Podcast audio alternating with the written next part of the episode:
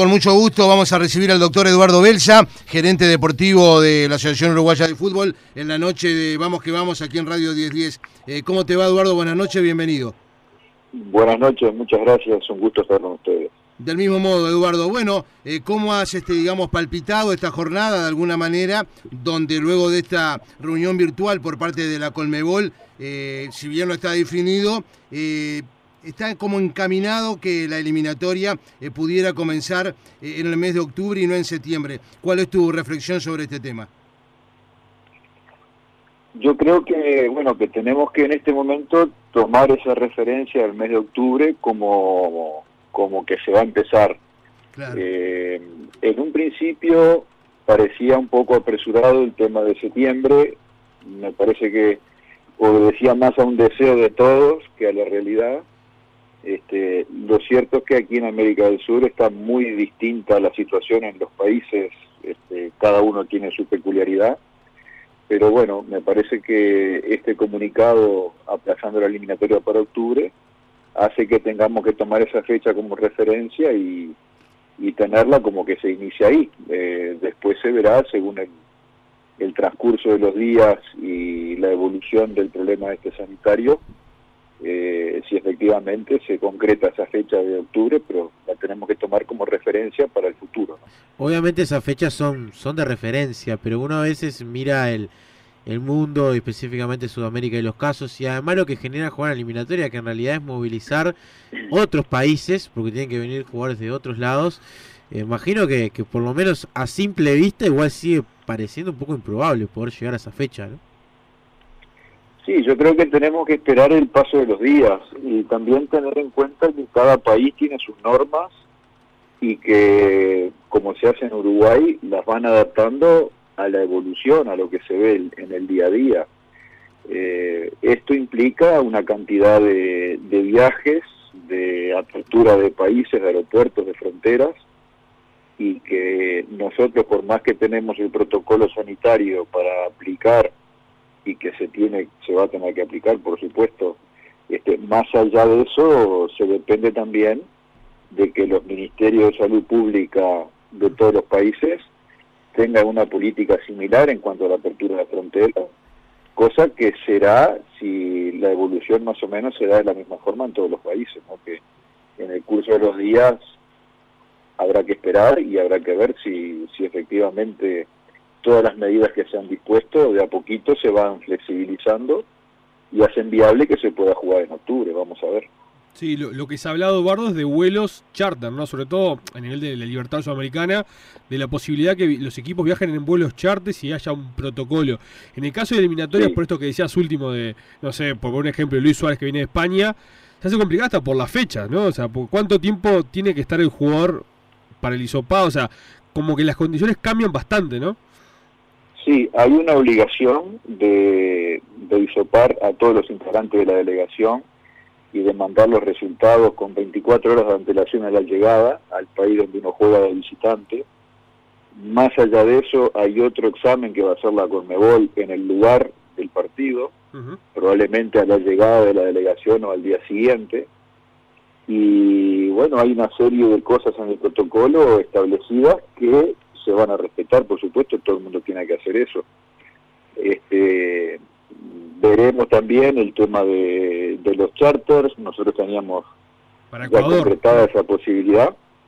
Y bueno, dependerá un poquito de la evolución porque por las noticias que tengo en Ecuador, eh, si bien se ha controlado bastante en Guayaquil, eh, en Quito aparentemente no está muy controlada la cosa, pero bueno, hay que esperar como te decía, el curso de los días, a ver la, la evolución. Claro, cómo se va dando. es así, Eduardo, porque incluso eh, Ecuador, este, como tú decías, juega eh, como local en Quito y después, eh, este, la otra fecha, digamos, eh, Uruguay debería viajar a, a, Barranquilla para jugar con Colombia, ¿no? Exacto, exactamente, sí.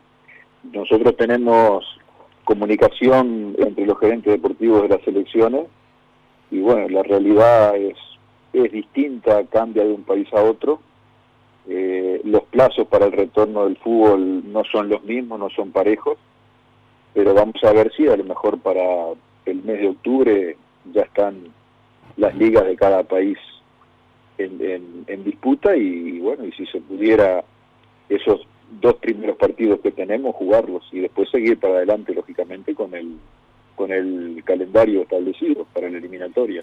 Sí, eso parece ser lo más, este, por lo pronto, eh, coherente, ¿no? Que primero comiencen los días locales para luego así abrir tanto eliminatorias como, como la sudamericana, ¿no? Claro, y en, Argentina que ni siquiera están entrenando los jugadores, por ejemplo, ¿no? Sí, en Argentina está, complicado. Había una idea de llevar el, campeonato al norte del país, que es donde está mm. mejor, aparentemente. Pero no son cosas que, pintan fáciles de hacerse en una primera instancia, ¿no? Este, trasladar todos los partidos para un sector del, del país. Este, también en la Argentina, bueno, los casos están un poco en aumento, pero eh, esto es tan, tan cambiante, digamos, que este, todos los países hacen lo mismo. Las medidas que toman después van viendo según el resultado si, si se siguen hacia adelante o se regresa para atrás y se baja algún escalón. Claro. Nosotros tenemos que estar atentos y, estamos permanentemente atentos a las noticias que se van dando y a las posibilidades de que vuelva el fútbol en todos los países y que puedan estar todos alineados, digamos, y con las mismas posibilidades para cuando llegue el momento, que en este caso se piensa que puede ser octubre. ¿Habría alguna posibilidad de que sean selecciones locales y no, por ejemplo, que vengan jugadores del extranjero? Y yo no sé. Posibilidades siempre hay de, de cualquier cosa, pero me parece que para poder tener una eliminatoria en condiciones tiene que haber, como ha, como ha sido hasta ahora, el compromiso de que se va a respetar que cuando un jugador es llamado por su selección está obligado a concurrir y el club a cederlo.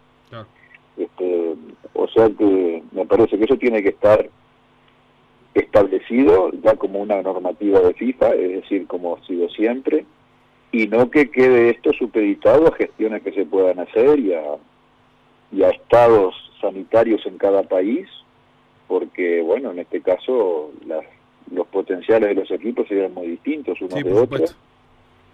Y me parece que eso desvirtuaría la competición, ¿no? Claro, e, en el caso del cuerpo técnico, Eduardo, y, tu caso, ¿siguen el seguro de, paro? Sí, sí, nosotros estamos, según nos han comunicado, no sé el maestro del cuerpo técnico, pero en lo que me es personal, hasta el 31 de julio me comunicaron que estábamos en paro desde, desde el mes de abril, ¿no? desde el primero de abril. En la selección este, femenina sub-17 se dio la renuncia de Dostolaza. Sí. Sí. ¿Cómo, sigue un mm. poco el, proceso a nivel de ahí de, formativas en, el caso de las este, mujeres? ¿Se va a, contratar a otro profesional? ojo, yo me enteré por la prensa de la renuncia de, Santiago Ostolaza, pero la parte de fútbol femenino no está bajo mi jurisdicción, digamos, entre comillas, ¿no? Este, eh, la función mía está en la selección mayor. Bien. Y Jorge Ananía está con los juveniles. pero la parte mía es con la selección masculina mayor. a, propósito de, la selección, este, obviamente Eduardo, bueno, el tema que, tienen para un tiempo, eh, tanto Muslera como el propio Lozano, de lo que fue sus respectivas lesiones en este último tiempo, ¿no? Sí, todavía tienen eh, para un tiempo. Eh, esto, ustedes han podido ver que ha cambiado mucho lo que es la rehabilitación después de una lesión de este tipo. Sí. Hemos visto los, eh, los estímulos que está recibiendo principalmente Fernando en cuanto a la rehabilitación que está haciendo. vemos que lo están entrenando desde el punto de vista de la velocidad de reacción, inmediatamente que se pudo por lo menos sentar y trasladarse a pesar de la, de la cirugía que tuvo que pasar, pero eso hace pensar que la recuperación se va a acelerar al máximo posible porque es lo mejor para el jugador. Y, este, y bueno, y lo mismo Lozano, ¿verdad? Este, ya no es como antes que había que esperar que estuviera bien para empezar a entrenar, sino que inmediatamente que pueden, eh, ya están haciendo todo, todo lo que se pueda que no interfiera con la lesión. Lo mismo pasó con, con Torreira cuando lo veíamos también a pocos días de la lesión y con, con su movilización hacer lo que podía en gimnasio. Quiere decir que pensamos que la rehabilitación de ellos va por buen camino y, y va a ser lo más corta posible, por más que se prevé que van a ser varios meses, ¿no? Eh, sin duda. Eh, ¿Algún otro tema, Eduardo, que eh, haya quedado en el tintero? No, yo creo que este, en un primer momento parecía como que la fecha de septiembre podía ser un poco este, precoz, pero bueno, esperemos y en este momento estamos un poco en las manos de Dios de, de, ver la evolución y de que se pueda reiniciar todo en el mes de octubre, que es la fecha que tenemos que tener como referencia ahora de que tanto la FIFA como Conmebol han indicado que podría reiniciarse la competición, la eliminatoria. Efectivamente. Te mandamos un abrazo grande, gracias por atendernos esta noche y seguiremos en contacto. ¿eh? Muchas gracias a ustedes, que pasen bien. Que pasen muy bien. La noche se hace fútbol. Vamos que vamos.